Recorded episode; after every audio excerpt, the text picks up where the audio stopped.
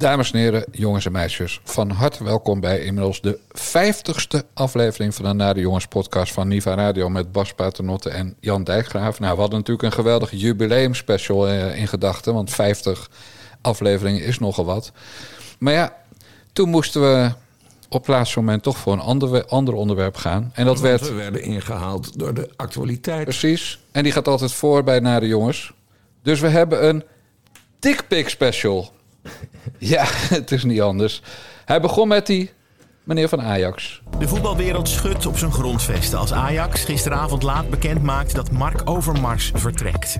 De directeur voetbalzaken heeft gedurende een langere periode grensoverschrijdende berichten aan meerdere vrouwelijke collega's gestuurd.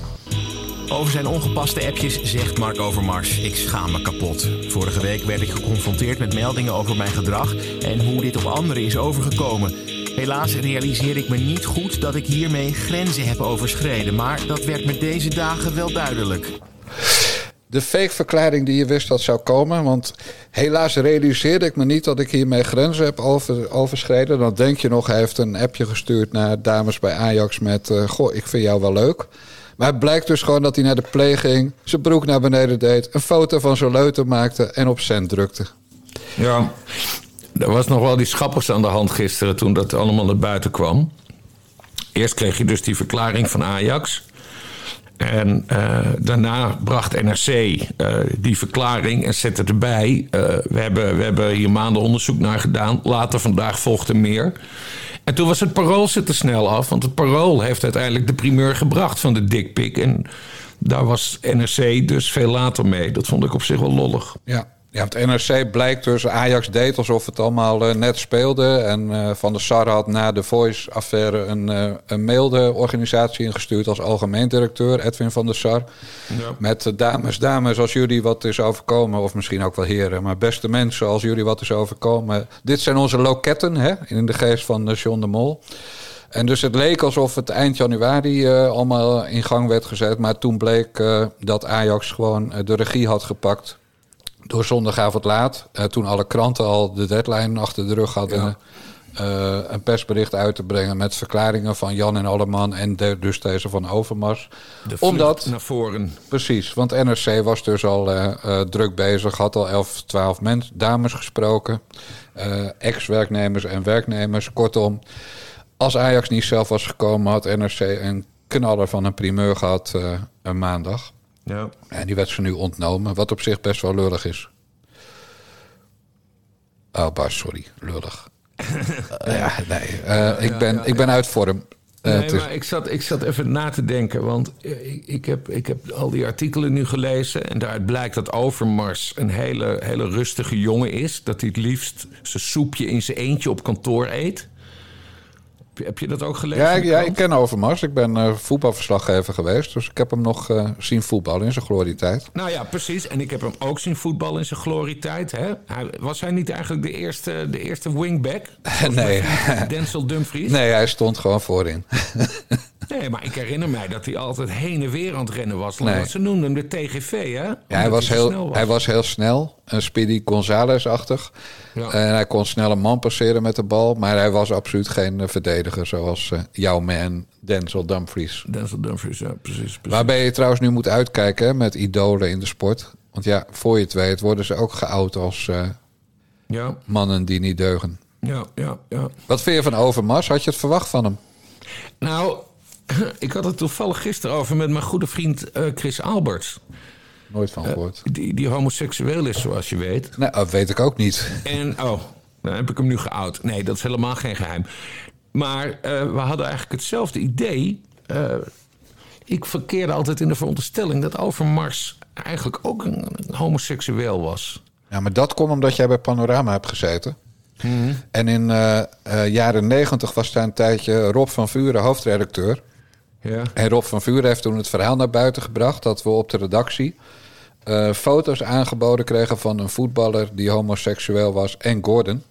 Ja. En uh, dat Rob uh, natuurlijk geen roddelblad hoofdredacteur was, dus Panorama kocht die foto's niet.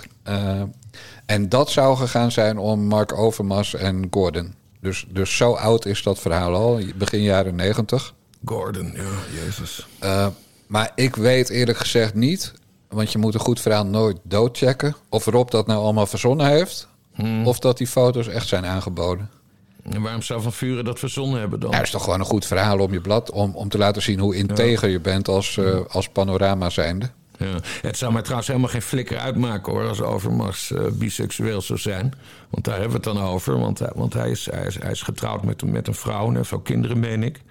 Ex-Miss Holland, klopt. Eh, nou, precies. Maar ja, die kom op zeg. Dat je, dat je dickpics gaat versturen. Het is, het is zo stomzinnig. Ja. Kijk, ik heb natuurlijk maar een heel kleintje, dus ik heb nooit de aandrang gehad om er heel trots op te zijn en de foto's van de wereld in te slingeren. Eh, maar ja, Overmars is nog kleiner dan ik. En volgens mij is bij, is, is bij lichamen alles wel altijd in verhouding. Ja. Lange ma- mannen hebben grote voeten. En, maar het kan ook niet veel soep zijn, omdat het zo'n klein mannetje is. Maar, Dat bedoel eh, ik. Maar wat denk jij? Is dit, is dit hoe noem je dat, een, een- iemand die te veel in zijn eigen macht gelooft? Dat hij denkt dat hij ermee weg kan komen? Ja, kijk, De Overmars, psyche van Overmars is voor ja, ons. Overmars is een, eh, is een contactgestoorde gek die heel slecht praat. Hij, hij kan echt geen eh, interviews met hem zijn echt tenenkrommend slecht, omdat dat hij gewoon echt een hele slechte spreker is. Nou ja, dat soort jongens die, die hebben baat bij WhatsApp. Hè. Dat, is, eh, dat is tikken en dat is lekker vluchtig. En dan hoef je niet te praten, hoef je iemand vooral niet aan te kijken als je tegen hem praat. Ja. Ja, Bas, ik kan me hier niks bij voorstellen.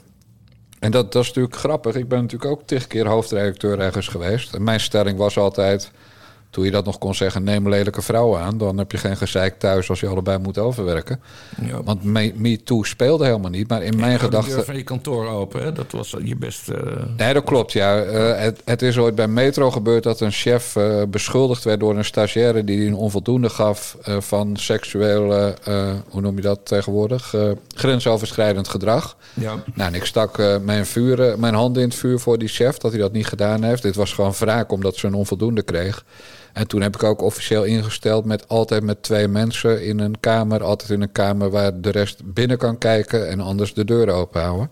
Ja. Eh, en dat was preventief, omdat ik me toen wel realiseerde... en dan hebben we het echt over de periode 2002-2006... en dat kwam eigenlijk door wat er met die stagiaire en die chef gebeurde...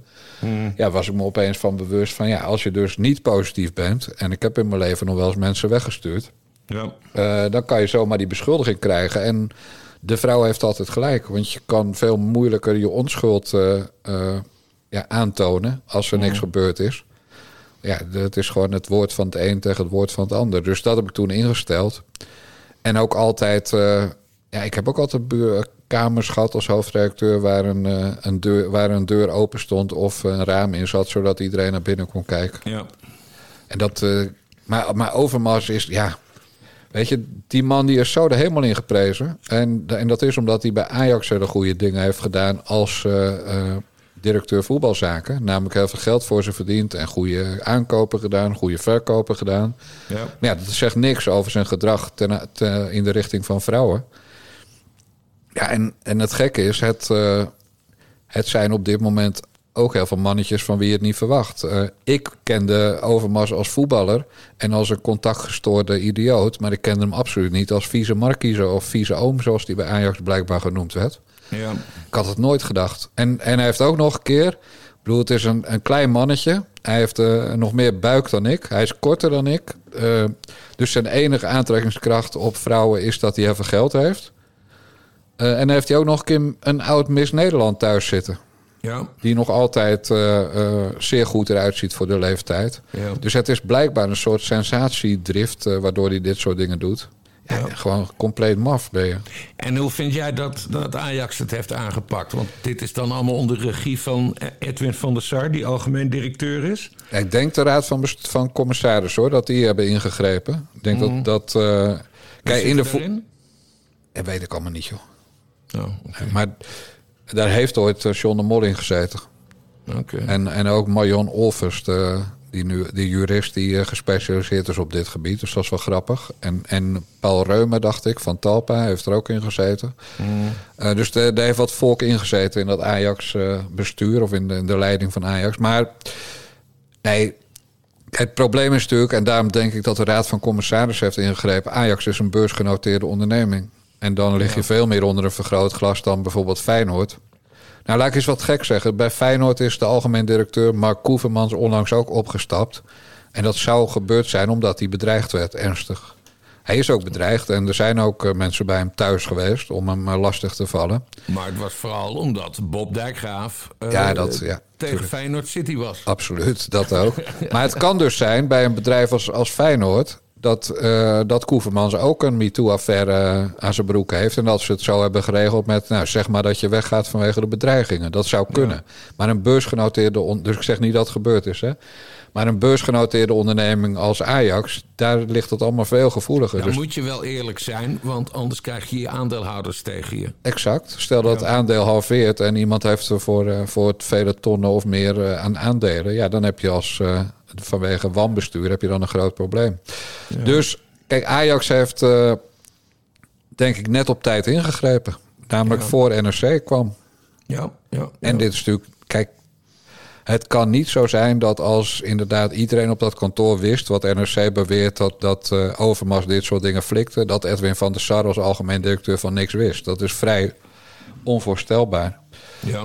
Dus dit, dit is niet klaar met eh, Overmars is weg. En, en die heeft dan ook nog de onbeschoftheid om te vragen om hem en zijn gezin met rust te laten. Nou, dat gezin natuurlijk moet je die met rust laten. Maar hem zeker niet. Ik bedoel, hij heeft helemaal niks te eisen op dit moment. Ook niet te wensen. Hij moet gewoon stilzitten en geknipt en geschoren worden. Ja, nog even over Edwin van der Sar. Eh, je hebt een journalist bij Eén Vandaag. Volgens mij maakt hij radio. Ik twitter wel eens met hem. Martijn Rosdorf heet hij. Ja. En eh, die stuurde een heel opmerkelijke tweet een uurtje geleden. We nemen dit op op dinsdag. Eh, nieuwjaarsfeestje naar de schreeuw van de leeuw. 15 jaar geleden. In een kringetje staan diverse jonge vrouwen en Edwin van der Sar. Deze kijkt iedereen zorgvuldig in de blouse en roept dan tegen een meisje: Jij hebt de lekkerste titel van iedereen. En dan de hashtag hypocriet. Ja, Dat, dat is dus die, die, die sympathieke Edwin van der Sar. Die gozer van twee meter die jarenlang eh, voor ons gekiept heeft. ja. Jij zit natuurlijk nu ook op Google en zo, hè? Nee. Ja, maar jij, kan je, jij, jij, jij twittert en eh, neemt op altijd tegelijkertijd. En ik ben, een, ik ben eendimensionaal. Maar zoek eens, wanneer, zoek eens op wanneer de vrouw van Edwin van der Sar een hersenbloeding eh, heeft gekregen. Even zien. Dan eh, kunnen we het misschien in perspectief plaatsen om het nog erger te maken. Nee, dit is, eh, Bas, dit is hoe de voetballerij natuurlijk eh, was. Toen ik in de sportjournalistiek kwam, en hebben we het over 1984... Toen gingen mijn collega's, als op zondagavond de krant gezakt was... altijd naar is een... in eh, 2009. Vrouw van der Sar getroffen de hersenbloeding. Ja, dus dat was daarna gelukkig. Nee, dan is het minder onsmakelijk. Maar eh, wat ik vertelde, mijn collega's gingen dus in de jaren tachtig altijd op zondagavond als de krant gezakt was naar een kroeg in Rotterdam. Mijn collega's van Seidhof Pers, de Haagse Courant. En eh, brave Jan die woonde net samen met Thea, dus die ging keurig naar Rokanje, waar we woonden. En in die kroeg op zaterdagavond gebeurde ook, eh, of zondagavond, nacht gebeurde ook van alles. Dat, eh, en daar waren ze dan maandag heel trots eh, aan bij de wekelijkse vergadering aan het er evalueren. Nou ja, gewoon gedoe met wijven. Dat is. eh, Vreemd gaan. ik weet niet of ze allemaal getrouwd waren, maar die zaten er wel tussen. Ja, Ja, ja. ja nee, dat mag allemaal. Maar ik bedoel, de, de voetballerij was natuurlijk een wereld. Eh, waarin eh, nog geen vrouwen zaten in die tijd. Hè? Niet op kantoor. Er was nog geen vrouwenvoetbal van niveau. Dus het was een mannensport, een mannenwereld. Ja, en, en er was het ook een wereld waarin vrouwen natuurlijk aangetrokken werden door de status van voetballers. ja. Eh, dus dit- het is niet zo dat alleen maar de mannen schuld hadden. Alleen, die mannen hebben blijkbaar, sommige mannen hebben blijkbaar niet goed de, het onderscheid kunnen maken tussen wat gewenst is en wat ongewenst. ja. En dan heb je goed, natuurlijk. in dit geval blijkt Edwin van der Sar volgens die Rosdorf dus ook gewoon boter op zijn hoofd te hebben. Ja, nou, dat vind ik een goed punt. Maar wel dezelfde- 15 jaar Van geleden. Van der Sar is dezelfde generatie als, eh, als Overmars. Ja. Ehm, zou het nu nog spelen, voor zover jij daar zicht op hebt, in, in de huidige voetballerij? Eh, ik denk wel minder, omdat eh, tegenwoordig ook de vrouwen en wat er in hun omgeving zit, telefoontjes bij zich hebben. Eh, dus het, eh, het is minder makkelijk stil te houden en het is zijn woord tegen mijn woord. Dus ik denk Ja. dat voetballers er wel in getraind zijn. Zeker de echte wereldtoppers. Die zijn er wel in getraind om op te letten met wie ze in hotelkamers duiken. Eh, maar natuurlijk gebeurt het in, in de hele wereld nog altijd, dus ook in de voetbalwereld. Maar ja, weet je, ik heb ook in, eh, in mijn eh, sportjournalistieke carrière volleybal gevolgd. En topvolleybal bij vrouwen, daar barst het van de lesbische vrouwen.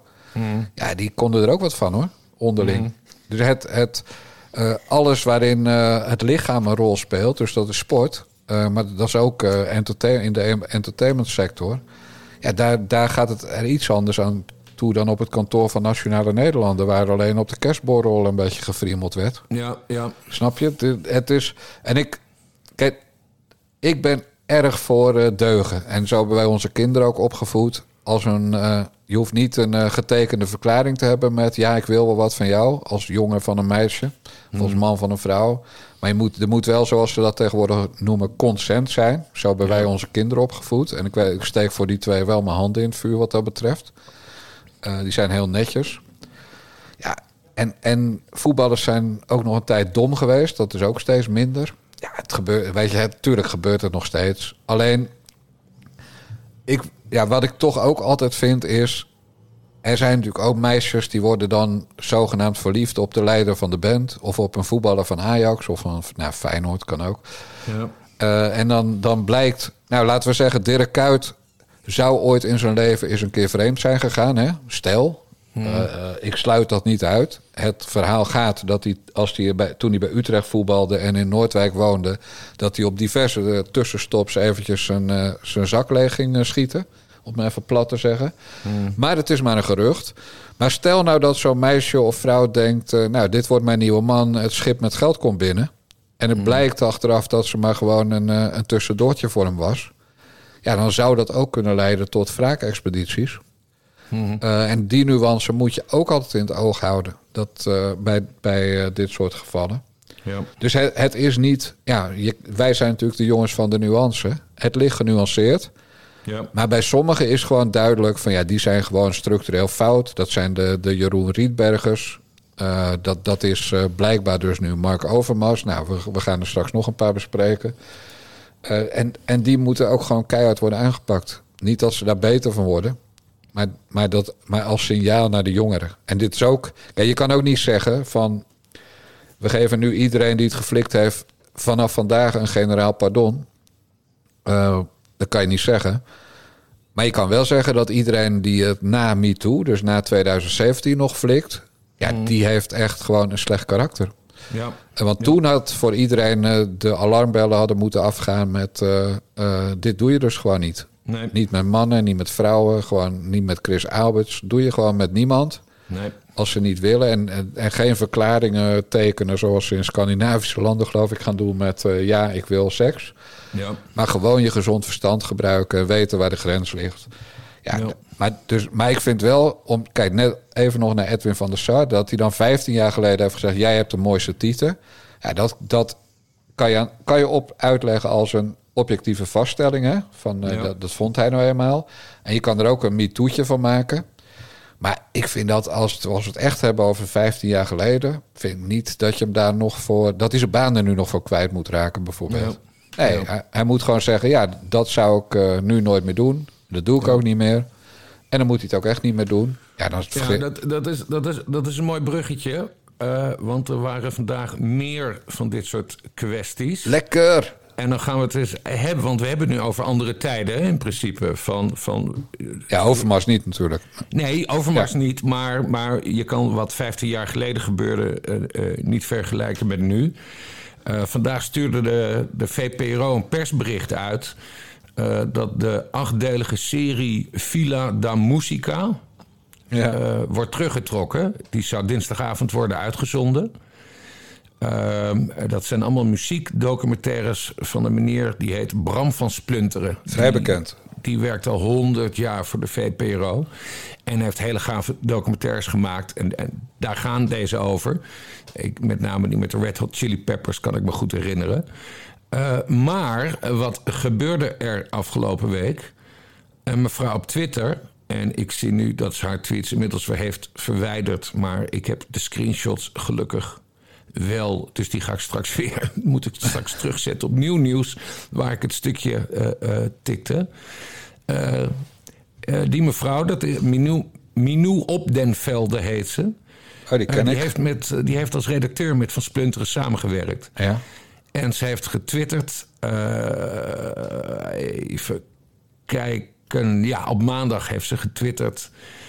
eh, jullie eren de komende weken het werk van een man die zijn positie als leidinggevende misbruikte. Dat voelt ongepast. Ik was 18 toen hij zich aan mij opdrong. Hij was 36 en eindredacteur. En de VPRO in dat persbericht zeggen ze niet dat het Bram van Splunter is. Maar dat is de man die de documentaires maakte. En hij is de eindre- eindredacteur van, eh, van, die, van die acht afleveringen die ze dus eh, opnieuw gaan eh, wilden uitzenden. Maar die is dus ook, ook gevallen. ja. En, en wanneer is dat dan gebeurd? Ook 100 jaar geleden in feite. Eind jaren 80. Oké, ja. Al die documentaires die zijn eind jaren 80. Dus bijna 30 jaar geleden dan. ja. En dan wordt hij nu op afgerekend. Ja, het is hard, maar, eh, maar ik vind het ook niet erg eigenlijk. Nee. Kijk, ieder bedrijf zijn eigen modus. Het grappige is natuurlijk dat ze weer roomser dan de paus zijn... door zijn naam niet te noemen... terwijl elke gek met een computer kan opzoeken wie het is. Ja. Eh, dus dat, dat is eh, natuurlijk net als bij die NOS-gast, die Edwin van der Zanden... die, Ja. die aan jonge jochies of een stagiaires zat van mannelijke kunnen. Maar dit, ja, dit 30 jaar geleden, ja, die tijd had ik het dus net over. mijn, mijn tijd bij de krant. Eh, ja, om daar nu keihard op af te rekenen. En hij zou daarna niks meer gedaan hebben. Ja, vind ik ook nog wel wat eerlijk gezegd. Ik ken toevallig die Minou eh, van social media. Nooit ontmoet verder. Maar die is op zich wel... eh, dat is geen extreem gekkie of een deuger of zo. Die is gewoon, dat is gewoon een normale dame. Die, die goed is in haar werk. Goede interviews maakt. Dus ja, goed. Ik vind dat mooi. Laat ze maar gaan. Op, ik bedoel, als bedrijven zeggen wij trekken een lijn op een bepaalde datum. Hè? Want de jaren tachtig, jezus Bas, toen moest jij om, bijna nog geboren worden. Ja. Bij wijze van spreken. Dat gaat heel ver terug. Maar als ze zeggen we trekken een lijn op een bepaalde datum en daarvoor is het jammer, maar helaas. En daarna is gewoon je baan kwijt. Ja, voor mij mag het. Ja. Mits eh, bewezen of toegegeven. Of de aanwijzingen zo sterk zijn dat het misschien bij de rechtbank geen stand zou houden, maar voor iedereen wel duidelijk is. ja. is natuurlijk altijd ook weer bij dit soort kwesties lastig. Maar ja, ik vind het wel goed. En toch, en dat zag je ook eh, in die discussie over de Voice of Holland. eh, dat, dat John de Mol zei in dat, in dat interview met Tim Hofman van ja. eh, ik snap eigenlijk, dat zei hij in eerste instantie, later is hij daarop teruggekomen. Ik snap eigenlijk niet dat, dat, ze- dat vrouwen er niet eerder naar voren treden. En dit is dus, eh, dit speelde eind jaren tachtig. Ja. Ik vind dat je nog wel erg lang hebt gewacht hoor. Dat is niet poli- politiek correct om te zeggen, maar begrijp je wat ik bedoel? Ik snap wat je bedoelt, maar ik snap ook dat het nu gebeurt. Kijk, in, bij de MeToo-affaire ging het in Amerika ook zo. Dat het, wa- het was een sneeuwbal die aan het rollen ging. En die hield niet meer op. En in Nederland eh, is MeToo natuurlijk heel klein gebleven. Ook omdat eigenlijk de MeToo-affaire werd gekaapt door Jelle Brand Kostiers. Met die Gijs van Dam. Eh, dus het werd door een man eigenlijk gekaapt, het onderwerp. Waar die kledder nat mee ging. Ja, en terecht. Eh, zeg ik nog altijd, maar dat is weer mijn boerenlogica. Je neemt niet, als je een snikkel in je mond moet nemen van iemand, dan bijt je hem eraf. Ja. Eh, denk ik dan maar. Maar goed, zeker als man, hè, dan, eh, dan laat je niet, eh, laat je, dat laat je niet overkomen. Nee. Maar goed, ik zeg al, dat is mijn boerenlogica. Maar, maar, maar goed, hij heeft er wel voor gezorgd dat vrouwen dachten... want ook gezien de reacties op die Jelle Brand Kostjes natuurlijk... die kreeg niet alleen maar applaus, wat hij verwacht had.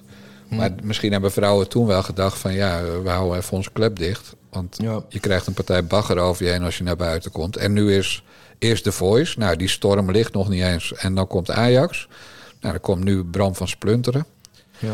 Eh, we hebben zo nog een affairetje. Ja, het is, de beer is los. En, en ik vind het ook heel goed eigenlijk. Ja, Eh, nee, het is ook geen kritiek op die, op die Minou op den velden. Dat de luisteraar dat niet denkt, maar ik, ik, ik, ik vroeg het me gewoon af. Maar ja, eh, dat speelt mee inderdaad. Had, hadden ze haar geloofd in de jaren tachtig, die hele progressieve VPRO. Ja. Misschien hadden ze er wel gesloopt. Exact. En eh, ja, ja, ja, ja. Nee, het, is een, eh, het is een moeilijke kwestie.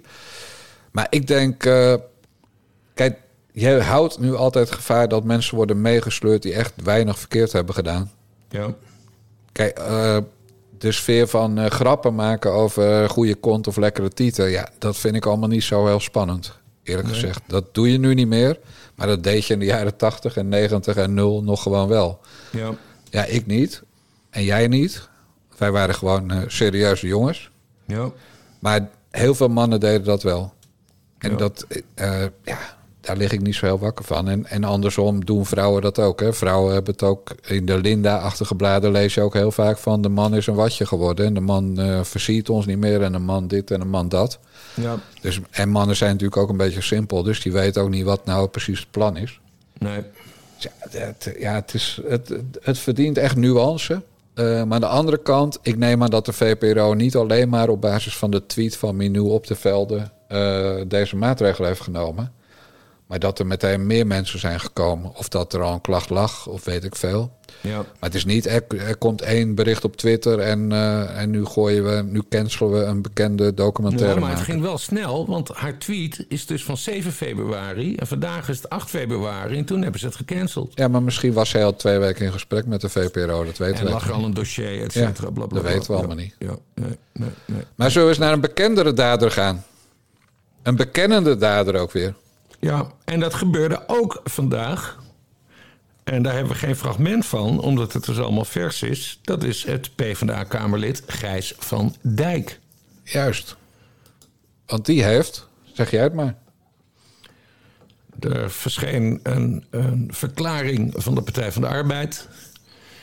De afgelopen dagen zijn bij de PvdA verschillende meldingen binnengekomen over het Kamerlid Gijs van Dijk. Deze klachten betreffen ongewenst gedrag in de privésfeer. Daar zal onafhankelijk extern onderzoek naar worden gedaan. En van, vanwege deze melding heeft Gijs van Dijk besloten terug te treden als Kamerlid en zijn zetel ter beschikking te stellen. En dat doet hij omdat hij de PvdA verder niet in de weg wil zitten. Nou, wat waren die klachten dan? Daar gaat mijn stem.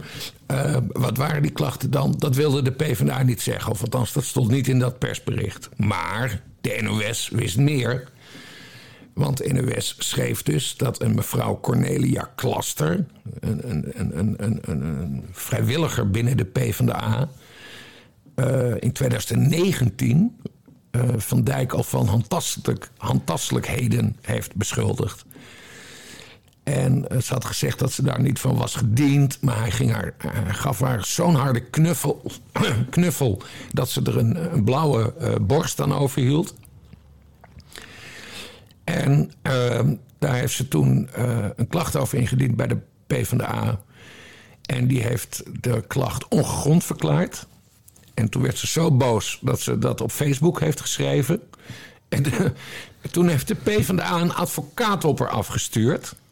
Met de eis om die Facebook-post te verwijderen, wat ze heeft gedaan. En ze is gerooieerd als lid. Dat is wel heel stevig. Vind je niet? Heel heavy. Ja, het is heel grappig met die Gijs van Dijk. Want eh, die Cornelia, hoe heet ze? Klaster? Ja, Cornelia Klaster.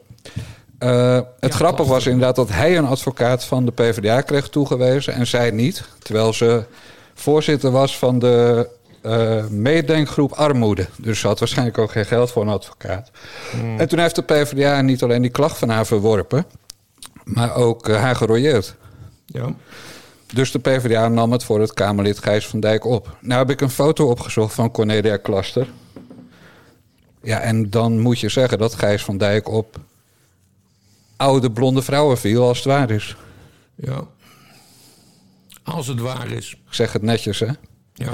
Ja, maar wat interessanter is, want Cornelia Klaster laten we wat mij betreft zitten. Aardige mevrouw uit Zevenaar ongetwijfeld. Maar Tinkerbell, jouw vriendin, heeft ook een klacht tegen Gijs van Dijk ingediend. Las ik in de Eh, mijn Telegraaf. vriendin, een kunstenaresse die ik ken en die ik erg bewonder. Eh, maar ik las dat inderdaad. Maar dat had te maken met een column of zo? Nee, Tinkerbell schijnt een ex van Gijs van Dijk te zijn. En heeft, eh, ik zoek hem even op voor jou. Ook kunstenares Tinkerbell, een ex van Van Dijk, zou een formele klacht tegen hem hebben ingediend. Meldt de Telegraaf. Oh, dat heb ik helemaal niet meegekregen. Nee, dus dat, eh, dat ga je ongetwijfeld nog even uitzoeken. Ja. Maar laten we zeggen, dus er is aan de ene kant een mevrouw uit de PvdA, een wat, wat ouder ogende mevrouw uit een klankbordgroep, die die dan te stevig heeft vastgepakt. Maar je moet er heel stevig iemand vastpakken om er een blauwe borst te bezorgen, denk ik. Dat bedoel ik. Ja, dus dat, dat is een eh, klacht. Dan is verder Tinkerbell een formele klacht geweest. Nou, daarvan kennen we de afloop niet. Maar de PvdA, want je had het net over boter op het hoofd van Van der Sar. PvdA heeft waarschijnlijk ook boter op het hoofd gehad, want vandaag blijkt het waar te zijn. Ja, en, en, en, en meerdere meldingen. Volgens mij gaat het om drie onafhankelijke meldingen van elkaar. Ja, dan ben je Ja, gewoon. het zijn drie onafhankelijke meldingen. Dat, dat wist de NOS dan weer. En voor die in 2017 Kamerlid wa- was, werd, was die vicevoorzitter van de FNV. Ja. Waar ook heel veel vrouwen werken. Ja, en wat ook interessant is. Deze kwestie speelde dus in 2019. En ze hebben hem in 2021 gewoon weer op de lijst gezet. Ja.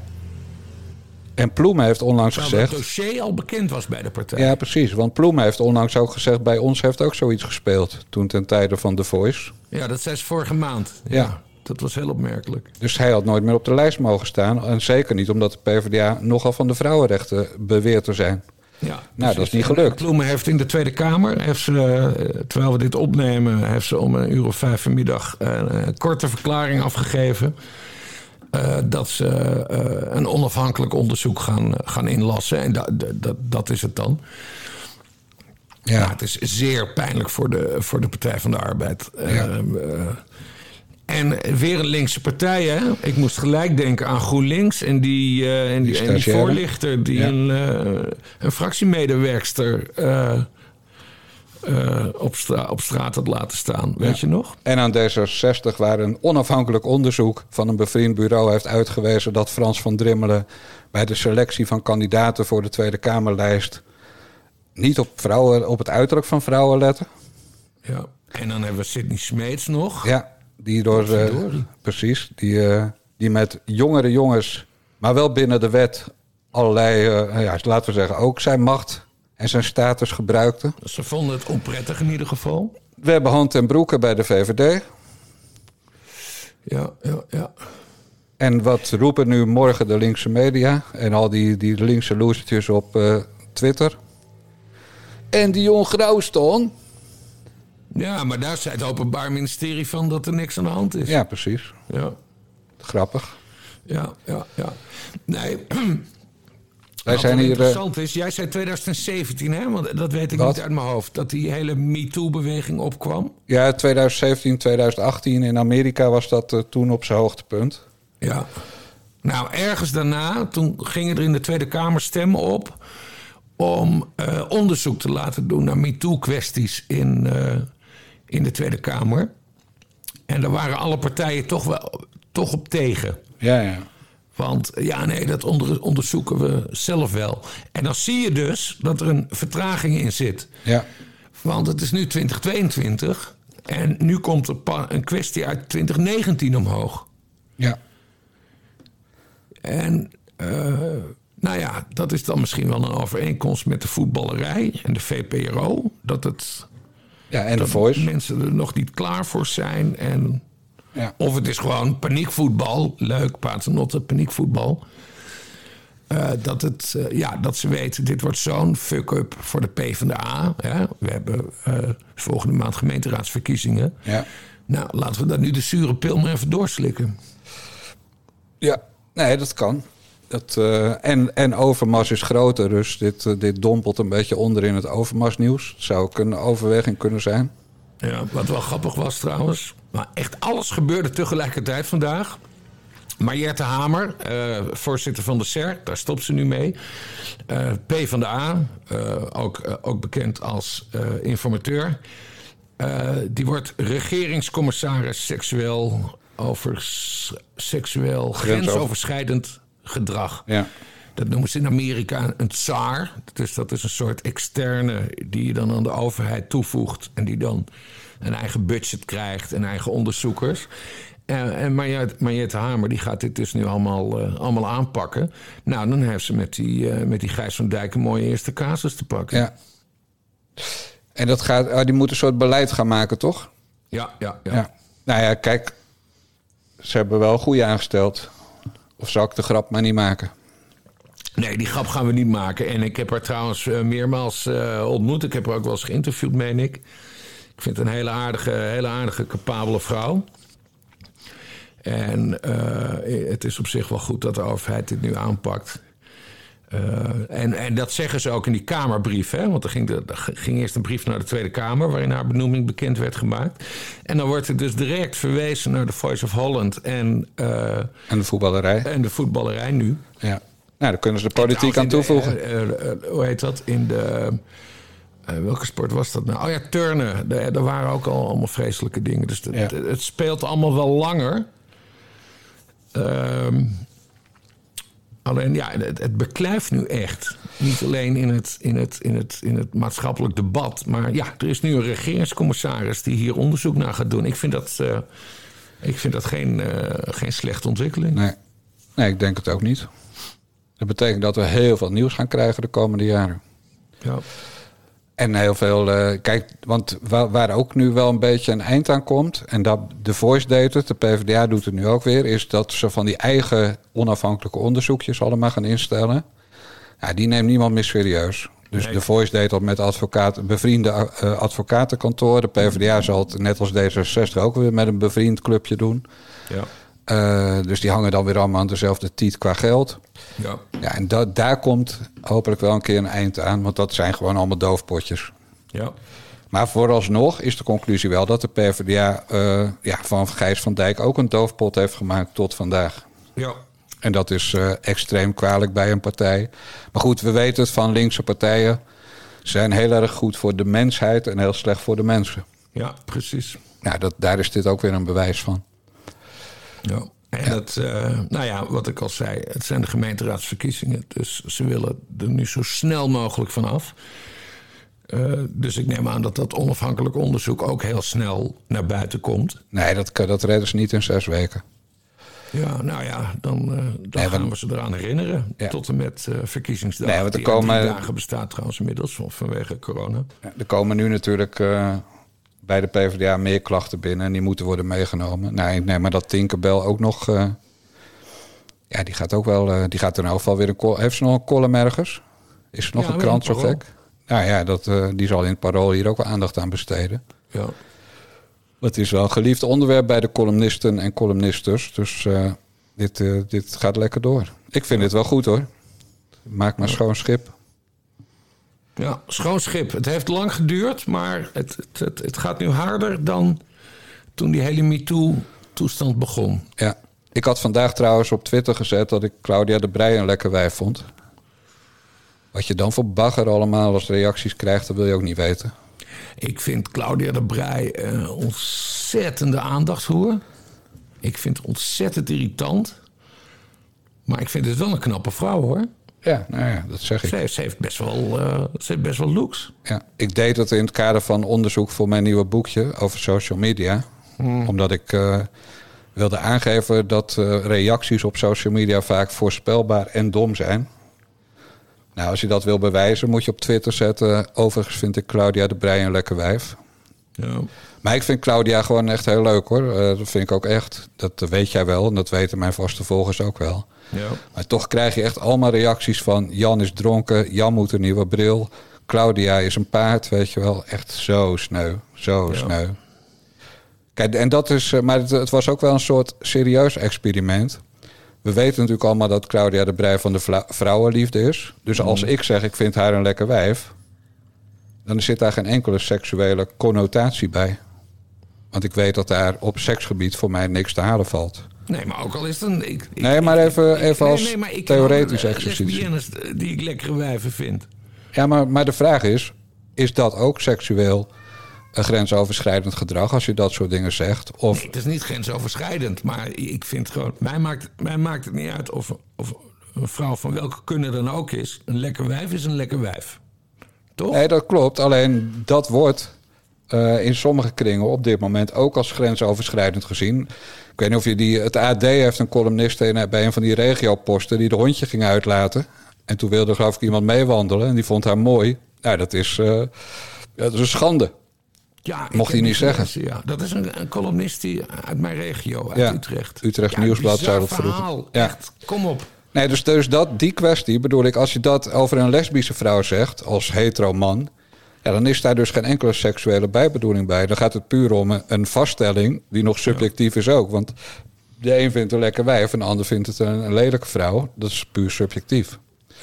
Dus het is, het is misschien niet fatsoenlijk om dat te zeggen, tegen, zomaar tegen iemand. Ja, ik ken haar trouwens, maar misschien niet fatsoenlijk. Maar het is niet seksueel grensoverschrijdend, in mijn ogen. Dus dat Nee, wilde ik ook even niet. uitzoeken. Waar de grens Nee, dan ik ligt. vind dat ook niet eh, seksueel grensoverschrijdend. Maar als je dit tegen een hetero vrouw zegt, ja, dan is het, kan het eh, eerder seksueel grensoverschrijdend zijn. Ja. Kijk, ik zal nooit zeggen, ik vind Chris Albert zo'n lekkere vent. Maar stel dat ik homo was en ik zou het zeggen, ja, dan zou die blij zijn natuurlijk dat eindelijk een man het een keer zegt. Eh, maar als hij het Nou, niet fijn zou vinden, zou het seksueel grensoverschrijdend gedrag van mij zijn. Kijk, ik ben, dus, ik ben dus net zoals jij eh, overtuigd hetero. Maar ik heb er nooit moeite mee om te zeggen dat ik een, eh, een, een man aan, eh, aantrekkelijke man vind. Eh, George Clooney. Ja, dat is lekker veilig ver weg, hè? Dat durf je wel. Nee, maar George Clooney, dat, daar heb ik een, een. Dat heet dan een man crush. Ik vind dat een hele charmante man. En hij is grappig en hij ziet er goed uit. Hij lijkt ook een beetje op mij. Gewoon Bas zonder bril. dus nee, ik heb, ik heb geen enkele moeite mee om eh, eh, mannen, vrouwen, eh, van welke kunnen dan ook, een compliment te geven. Van zo, wat, zie, wat ziet u er goed uit. Nee. Nee, ik begrijp het, Bas. hey, eh, we hebben het toch over lullen. Ik wil even naar een andere lul, als je het goed vindt. Morgen verschijnt de zeven vinkjes van schrijver en journalist... en voormalig Oog op Morgen presentator Joris Luijendijk. De ondertitel is Hoe mannen zoals ik de baas spelen. Goedenavond Joris, welkom Goedenavond. in de studio. Ja. Ja, nu is aan de andere kant. Eh, ja. Ehm, ja, ik zei het al, het is een trending op Twitter, hè? De zeven vinkjes van jou. Ja, en, en op LinkedIn. Op LinkedIn ook. zie je daar makkelijker. eh, minder makkelijk. Maar ja. dat, ik kan het niet bijhouden. Ja. Zo veel reacties. Ja, Ik- had je dat niet verwacht? Nou, ik, nee, ik zweef wel een beetje. ik heb echt in, in, in opperste isolatie eh, aan het boek gewerkt. Vooral in, tijdens corona, want ik gaf ook wel lezingen erover. Dat, Zo ja. kwam ik ook aan informatie. Maar die lezingen werden natuurlijk op een gegeven moment allemaal gecanceld vanwege corona. Ja. Dus het was een eenzame boel. En dan opeens is het echt al heel veel Ja. ineens. Het raakt kennelijk een snaar, denk ik dan. Het raakt. Ja, nou, het boek gaat daar ook over dat als een man zoals ik iets zegt, Mhm. dat opeens veel meer mensen luisteren. Ja. Oké, Bas, we gaan even het lijstje af. Man, Check, blank, check, hetero, check. één hoogopgeleide of rijke ouder.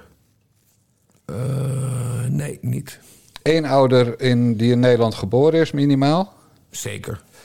VWO, Nee, universiteit dus ook niet. nee. Ja, we scoren allebei vier. eh, Ik heb een MAVO en een HAVO-diploma en ik heb mijn propenduis eh, journalistiek gehaald. Ja, en daarna ben ik gaan werken.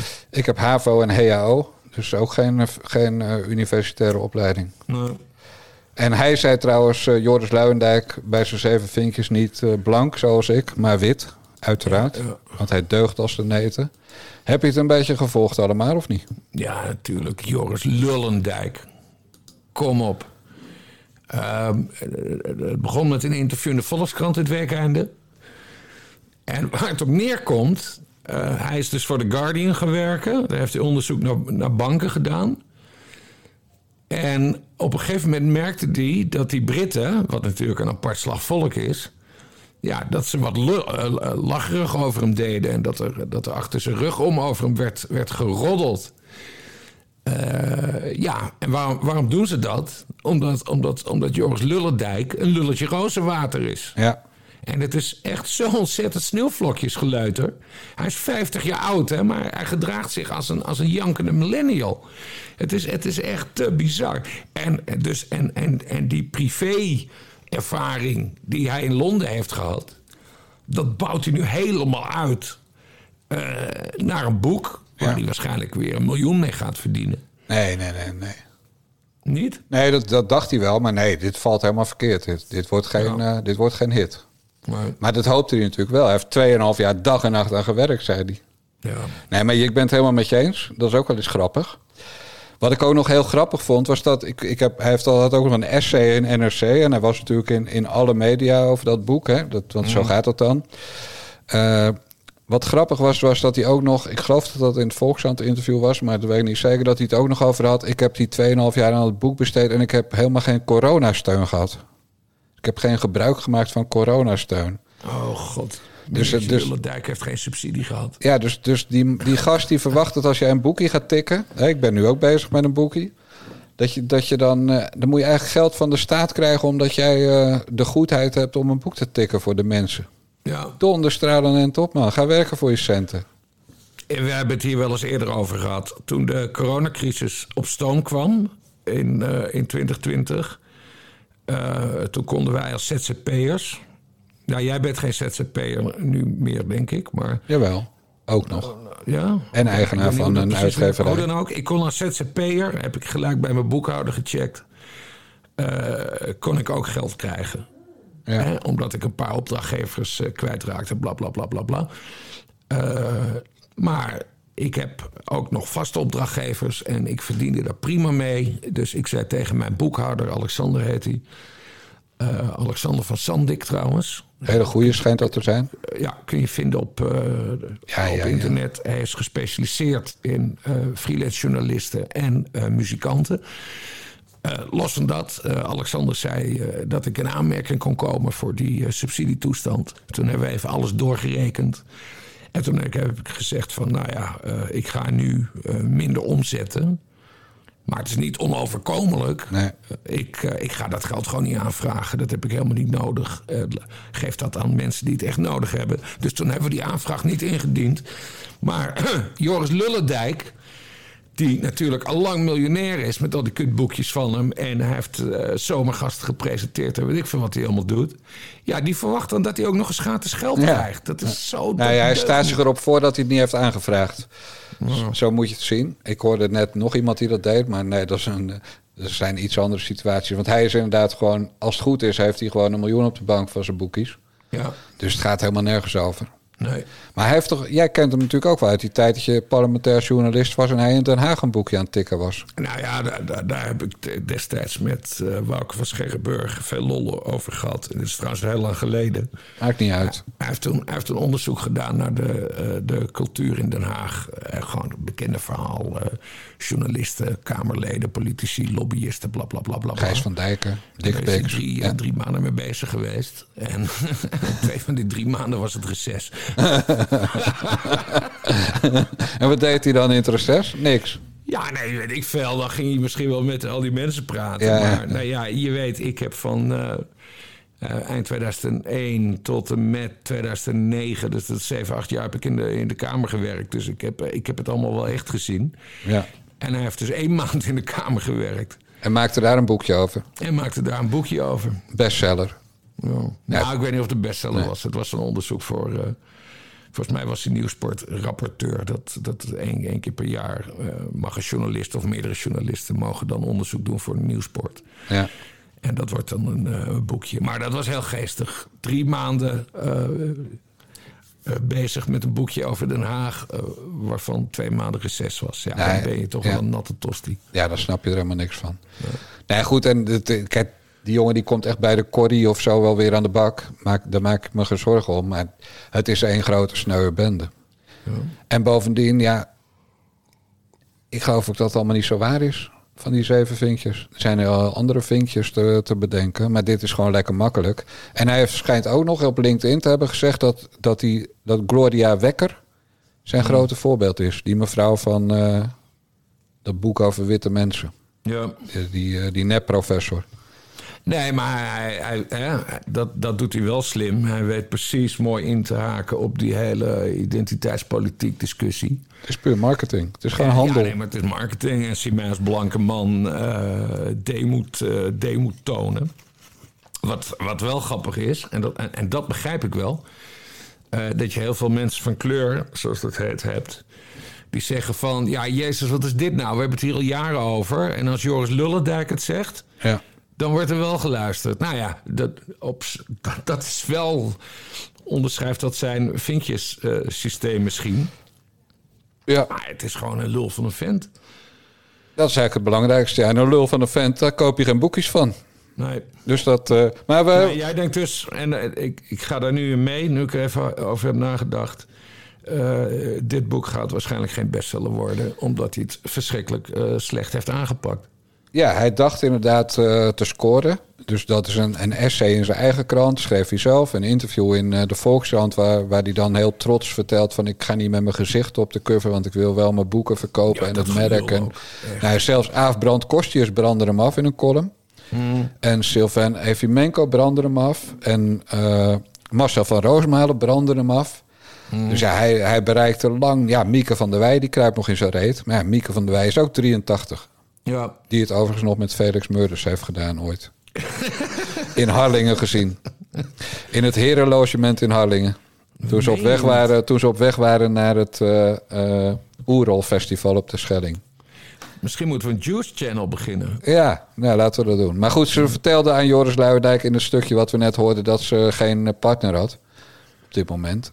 Ik weet niet of het waar is, maar ge- geen idee. Het boeit me ook allemaal niet. Maar in elk geval, ik heb dat toen met eigen ogen gezien. Dat was echt weer zo'n zo'n Vara. Dat is wel leuk, en want je hebt het over, je hebt het over Marcel van Roosmalen, die ik erg graag mag en die ook extreem grappig is. Eh, maar die zei wel iets interessants. Ik weet niet, hij heeft inmiddels drie podcasts eh, per dag, geloof ik. Eén per dag, ja. ja. Eh, maar die zei. hè, want, want Van Lullendijk die lijkt een beetje op Rutger Brechtman. ja. En Van Roosmalen die zei daarover. eh waar eh, Rutger Brechtman, die echt miljonair is geworden. eh, door een boek te schrijven die over gelijkwaardigheid ging. Dat over gelijkwaardigheid ging. die heeft tenminste nog een beetje humor en zelfspot. En Joris, Joris van, van Lullendijk, die heeft dat totaal niet natuurlijk. Dat, de pedantie, die druipt er vanaf. ja. Nou, ik vind het een mooi bruggetje, Bas. Ja. Ik ben eh, Sander Schimmelpenning, ik ben 33 jaar oud en ik ben de hoofdredacteur van Quote. Ik ben afgelopen jaar hoofdredacteur geworden en dan ga, ik, ga je wat meer verdienen. Ik heb twee appartementen in Amsterdam en één huis in Kroatië. Een eh, land waar ik veel ben geweest en waar ik heel erg in geloof. En dat ga ik eh, verbouwen, verdelen in vier studio's en dat ga ik verhuren. Ik, ik kies op dit moment in mijn leven voor iets bouwen, in de zin van vermogen in dit geval. Omdat ik vermogen eigenlijk synoniem vind aan vrijheid. Dat ik straks ook gewoon een jaar een boek kan schrijven als ik daar zin in heb. Nou ja, het, leuke van vastgoed is, is dat het natuurlijk een soort van trucje is. Wat je kan herhalen. Dus je begint met één huis, dan koop je er gewoon nog één. En met het rendement wat je haalt uit huis 1, koop je eh, huis 3.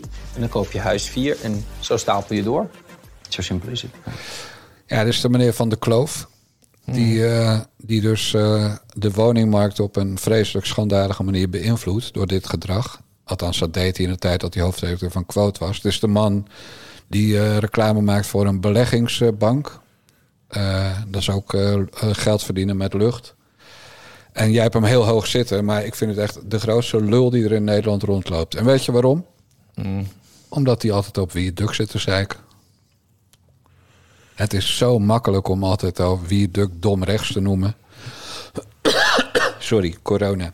Eh, maar het is. eh, het, het, hij heeft eh, de best gelezen column in de Volkskrant. Waarvoor mijn complimenten, want dat is gewoon goed. En de Volkskrant interesseert ook alleen maar het aantal kliks. Het zal zover de jeuken wat erin staat. Hij praat natuurlijk al die Betje Wagendorp van de Volkskrant vreselijk naar de mond. met die wekelijkse aanvallen op wie duk-achtige. Maar het is zo makkelijk. Want weet je waarom? Wie duk kan zich niet verdedigen. Wie duk is een loonslaaf bij de Telegraaf. En loonslaven die kunnen gewoon nooit echt los. Want dan krijgen ze gezeik met hun hoofdredacteur. En hij weet ook dat er bij de Telegraaf wat vrouwtjes op de redactie zitten. die het best wel met hem eens zijn met die schimmelpennik. Die wie het ook een eh, beetje pedant vinden. en dat wie het af en toe verkeerde vrienden heeft. eh, die in hun ogen terecht zijn. Dus het gaat. Schimmelpennik is zo geobsedeerd door wie het duk. dat hij echt bij elke gelegenheid wie het duk labelt als een halve nazi en een dom rechtsfiguur. Terwijl wie het duk helemaal eh, ja, eigenlijk neutraal is. Ja, Daarom we, dus. hebben het, we hebben het vaker over de verticaal uitgedaagde graaf gehad. En ik ben nog steeds fan van hem. Ja, dat mag. Eh, we beginnen allereerst met dat fragment. Toen was hij nog hoofdredacteur van Quote. En toen was hij met pandjes bezig. Daar komt hij op terug in die serie die hij nu aan het maken is. Hè? Sander in de Kloof. En daar is hij ontzettend openhartig in. En ehm, hij zegt, ja, ik had het niet moeten doen. En dat, dat, dat, dat tweede pand, dat heeft hij verkocht. Nou, uh, hij, ja, hij heeft er nu in Zweden twee. Hij heeft dan, hij heeft dan iets in Kroatië gekocht. Uh, ik heb geen idee hoe het zit met de woningvoorraad in uh, Kroatië. Het lijkt mij een hele slimme investering. Uh, punt drie, ik begrijp, want ik luister ook die zelfpodcast van hem, die ook geweldig is. samen met, met die zanger. Meneer Kutter. Nee, ja, ja, Jaap, Jaap Kutter. Jaap Reesema Kutter. Van de Hermers House Band. Dat hij, dat hij daar in het noorden ook iets heeft gekocht, moet hij helemaal zelf weten. Hij is ontzettend openhartig in die, in die serie. Um, wat ik ook heel mooi vond, het was de eerste aflevering. Dan zit hij met zijn ouders hè, in, het, in het kasteel. En nou, dan legt hij uit waarom hij vindt dat de, de rijken wat meer mogen inleveren. En dan laat hij zijn moeder, die zegt dan... ja, ik vind, ik vind het wel wat zuur nou, dat vind ik heel moedig dat hij dat, dat, hij dat laat zien. Uh, en, en dan over zijn Twitter-gedrag. En dat heb, ik, dat heb ik ook al een keer aan jou verteld. Hij heeft erover gezegd. Uh, dat twitteren, dat, dat is ruzie maken. En dat, hè, dat is een soort vingeroefening voor zijn columns. En daarna volgt het hele concert. Waar ik het wel met je eens mee ben. En dat staat mij begint mij een heel klein beetje tegen te staan. Maar het weegt niet op tegen al zijn Nog klussen. Niet. Nog niet. Uh, is inderdaad dat continue gezeik uh, over, over Wiert. Wij mogen Wiert zeggen, want we kennen hem en we hebben met hem samengewerkt. Um, en dat, dat heb ik wel eens tegen, tegen Schimmelpenning gezegd. Ja, we hebben elkaar nooit ontmoet hoor, maar we, we twitteren en delen wel eens van ja, nodig Wiert Duk gewoon een keer uit voor, uh, voor de zelfpodcast. En ga dan gewoon even met Wiert dat even bespreken. Ja. En daar heeft hij geen zin in. En dat, daar, dat, ja, dat vind ik jammer. Ja, dat nee, vind ik jammer. Maar dat snap ik dan weer wel. Kijk, Wiert kan ook hem uitnodigen, maar ze hebben nou helemaal geen interviewprogramma. Dus bij de Zelfs podcast. Ik ben weer aan het wandelen, hè, dus ik luister tegenwoordig weer alle podcasts ongeveer. Ook de Zelfs podcast. Maar dan zit er achter het muurtje, zoals ze dat noemen. Kortom, voor betalende leden zitten dan Ja, ja. interviews. Maar dat is wel met eh, vooral mensen uit de zakenwereld. En je kan veel van wie het zeggen, maar zakelijk is hij niet. Nee, dat zijn allemaal verschillende soorten mensen. En, en, en eh, ja, ik, ik wil dat hoor. Hè. Ik betaal er ook voor, hè, wat je zegt, achter het muurtje. Dat gaan wij ook een keer doen over 100 Nee, jaar. nee. Als we nog een podcast hebben. Precies. Daar gaan we het straks nog over hebben. Eh, maar ja, ga dan gewoon even met wie het zitten. Nee, maar dan gaat zijn businessmodel onderuit. Want Sander, Schimmelpenninck en Wiert... die gaan het gewoon behoorlijk met elkaar eens zijn als ze elkaar treffen. En, Nou, en dat, is toch precies... interessant. Ja, maar voor hun niet, want dan is het businessmodel... Kijk, Wiert die loopt natuurlijk ook steeds te janken... als Schimmelpenninck weer een keer uithaalt op Twitter. En dan zeggen mensen als eh, de wijze Jan Zandbergen... die ken je misschien nog van HP De Tijd... Ja, en ja, ik de- dan maakten. doe dit nou niet, maak hem nou niet groter dan hij is. Laat hem nou lullen, reageer nou niet. Maar Wiert reageert ook altijd, want het is ook Wiert zijn business natuurlijk. Ja. Maar het is zo dodelijk vermoeiend. Want ze lijken best wel op elkaar. En ze zijn allebei eh, best, wel, best wel gematigd. En eh, het, het, er zit natuurlijk ook een hoop gewoon theater bij. Wie het interviewt af en toe extreemrechtse mensen. Maar dan ben je zelf nog niet extreem rechts. En Schimmelpenning die gedraagt zich alsof hij een, een soort linkse liberaal is. Hè? Maar dat is hij natuurlijk helemaal niet. En hij haat Nederland intens. Nou, dat is prima. Maar kijk, waar ik gewoon respect voor heb bij Schimmelpenning is wat jij zegt van hij, hij, is, hij gooit alles eruit. Hè? Hij is eerlijk, zoals jij dat noemt. Nou, hij is er ook eerlijk in, denk ik, dat hij gewoon nu in een paar jaar tijd probeert op een schandalige manier zijn zakken te vullen, zodat hij nooit meer hier hoeft te komen.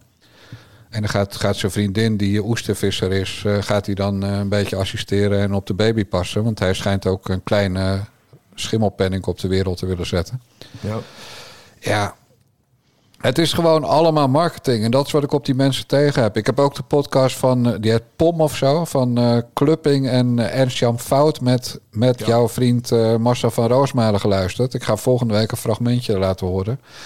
Maar het geldt hetzelfde voor, voor die Kijk, Marcel van Roosmalen, die is gewoon authentiek. Want die was al zo toen hij bij HP de Tijd beginnend verslaggever was. Ja. Gewoon een, en, en tegenwoordig is hij veel meer communicatief dan hij toen was. Want het was echt een halve autist. Dus, dus die heeft zich ontwikkeld en die is gewoon echt. Daar geloof ik in. Maar die clubbing en die fout, ja, dat. eh, Ik probeerde eh, de lach van die jongens, hoe vaak ze moesten lachen om Marcel van Roosmalen, probeerde ik te knippen en te plakken. Maar dat is gewoon onze halve uitzending, man. Die gasten die lach, als, als Marcel van Roosmalen boe zegt, dan gingen ze al schaapachtig als twee kerende keukenmeiden zitten lachen, die twee. ja, het waren twee meisjes. Ik heb die aflevering Vreselijk. En die, maar goed, eh, die mensen en da- in die categorie... We hebben, Van Roosmalen en Schimmelpenning... die hebben een, eh, wel een overeenkomst. Ze zijn namelijk extreem onafhankelijk. Ze hebben scheid aan alles zeggen wat ze willen. eigenlijk ben ik ook zo, hè? Ja, nee. ben dat ik ook een dus lul waarschijnlijk. Schimmelpenninck. En, en helemaal omdat hij dit allemaal combineert. Hè? Dus Ja. we weten dat hij, dat hij een beetje in het vastgoed zit. We weten dat hij uit een rijke familie komt. We weten dat hij daar een enorme tv-serie over aan het maken is. Waar hij ook nog eens over in discussie gaat op Twitter. En hij schrijft erover in zijn column in, in, in een van de grotere landelijke dagbladen. Ik vind het een perfecte combinatie. En ik vind het. Nee, ik ben er gek op Sander Schimmelpenning uit qua toevoeging aan maatschappelijk debat. Dingen op de agenda zetten. Eh, eh, bovendien buitengewoon vermakelijk met die podcast. Waar het soms ook gewoon over onzin gaat. Wat ik ontzettend leuk vind eh, om, te, om te beluisteren. Helemaal omdat die, die Jaap Reesema, die, die, die komt dus uit de, uit de entertainmentsector. Nou, die vertelt dingen, dat weet ik allemaal niet. Die geeft echt prachtige inzichten in een wereld die ik niet ken. En dat, die totaalcombinatie van het, zeg maar, een merk schimmelpenning. Die vind ik geweldig. Ik vind het geweldig. En we hadden het net over mijn boekhouder Alexander van Sandik. Want Schimmelpenning heeft dus reclame gemaakt voor Brand New Day. En dat is geen vermogensbeheerder, zoals sommige mensen zeggen, die in zitten. Maar dat is een soort pensioenachtige toestand. Waar ZZP'ers, zoals ondergetekende, ook terecht kunnen. Dus ik heb daar ook mijn boekhouder Alexander van Sandik over bevraagd. Van, eh, ken jij dat Brand New Day? Is dat iets voor mij? Want ik heb pensioen gehad van eh, eh, v- eh, 30 jaar, bij wijze van spreken. En die zegt, ja nee, prima, dat Brand New Day, dat, dat is best een oplossing voor jou. Dus nee, ik zie alleen maar plussen en goede, groene vinkjes en alles. Nou, weet je, dan ga ik vanaf nu ook uh, Sander Schimmel ben ik helemaal doodknuffelen. Nou, Ik vind het echt een topper, die gozer. echt, eh, nee, maar wat, hij gewoon, wat ik echt goed aan hem vind, is dat hij gewoon een goede pen heeft. ja. En ook al staat er onzin, hij heeft het wel altijd knap opgeschreven. ja, en hij heeft scheid aan alles. Ja, daar herken ik me ook wel in. Nou, en daar herken ik me ook in. Ja, dus- daarom vind ik hem zo, zo goed. Dus eigenlijk zijn wij nu voorzitter en secretaris van de Sander Schimmelpenning fanclub. Nou, kijken ze aan. De SS-fanclub. De nare jongens zijn tot elkaar gekomen. Want jij, want jij was altijd tegen tot aflevering. Ik vind, nog, ik, vind- ik vind nog altijd een nepper. Eh, Kijk, dit is de dik pik special. Dus dit gaat over lullen. Nou, we, hebben, we hebben Gijs van Dijk. We hebben Mark Overmars. En we hebben Joris Luijendijk. We hebben Sander, Sander Schimmelpenning. Het is, het is één brok lul, dan wel lulletje in deze uitzending. Ja, Dus ja, maar heeft niks is een toplulletje. zeg ik er gelijk bij, voordat mensen dat... Maakt hij geen dickpics? Nee, jezus, ik wil, die kant wil ik dus niet op. Nee, ik denk dat Schimmelpenning... eh, nee, mensen die dickpics sturen... die moeten toch een beetje trots zijn op een soort van apparaat, of niet? ja. En, en Schimmelpenning is net als Overmars een halve kop kleiner dan ik. Kom op. ja, ik zeg hier dus helemaal niks over. Eh, bij bol.com kunnen mensen trouwens via een linkje van mij het boek Pinkeltje kopen. ik weet niet waarom ik nou deze associatie opeens heb, maar eh, koop dat boek mensen. Heb je echt een boekpinkeltje geschreven? Nee. Als ze via mijn linkje bij bol.com kopen, dan krijg ik toch 7% provisie. Ja, dat weet je toch? ja, ja, ja, Kijk, qua businessmodellen kan Schimmelpenning van mij niks leren, maar ik van hem ook niet zoveel. Ja. Behalve dat ik niet rijk ben. Schimmelpenninck zeggen trouwens. Ja. Eh, want hij zat een keer bij Op 1, wat hij vroeger presenteerde. En toen, eh, toen zei Charles Groenhuizen tegen hem iets van... ja, maar gast, eh, hartstikke mooi die verhalen... maar wat, wat, wat doe je eigenlijk voor de arme mensen? En eh, dat wil ik benadrukken. Sander Schimmelpenning is van Amsterdam... met een kameraad die een, eh, een stichting heeft voor Amsterdamse daklozen. heeft hij zich laten sponsoren en is naar fucking Lapland gefietst. Ja, Met het. die korte pootjes naar fucking Lapland. En daar heeft hij 100.000 euro mee opgehaald. Ja. Dus ik wil ook nooit meer horen dat Schimmelpenninck hypocriet zou zijn of zo.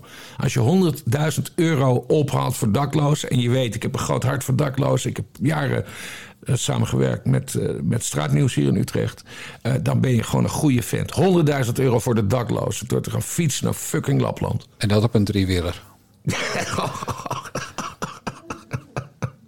Beste mensen, dit was alweer de vijftigste aflevering van de Na de Jongens podcast van Niva Radio. Onze website is nivaradio.nl. Doneren, en dat leren jullie steeds beter, kan bij de Na Jongens podcast op tpo.nl via nadejongens.backme.org of via bunk met een q.me slash Niva Radio. En aangezien dit de vijftigste aflevering was en het jaar 2021 52 weken had, Hoort u over twee weken wel of er genoeg donaties binnen zijn gekomen om nog een jaar door te gaan met Nare Jongens Podcast. De mazzel. Doei doei.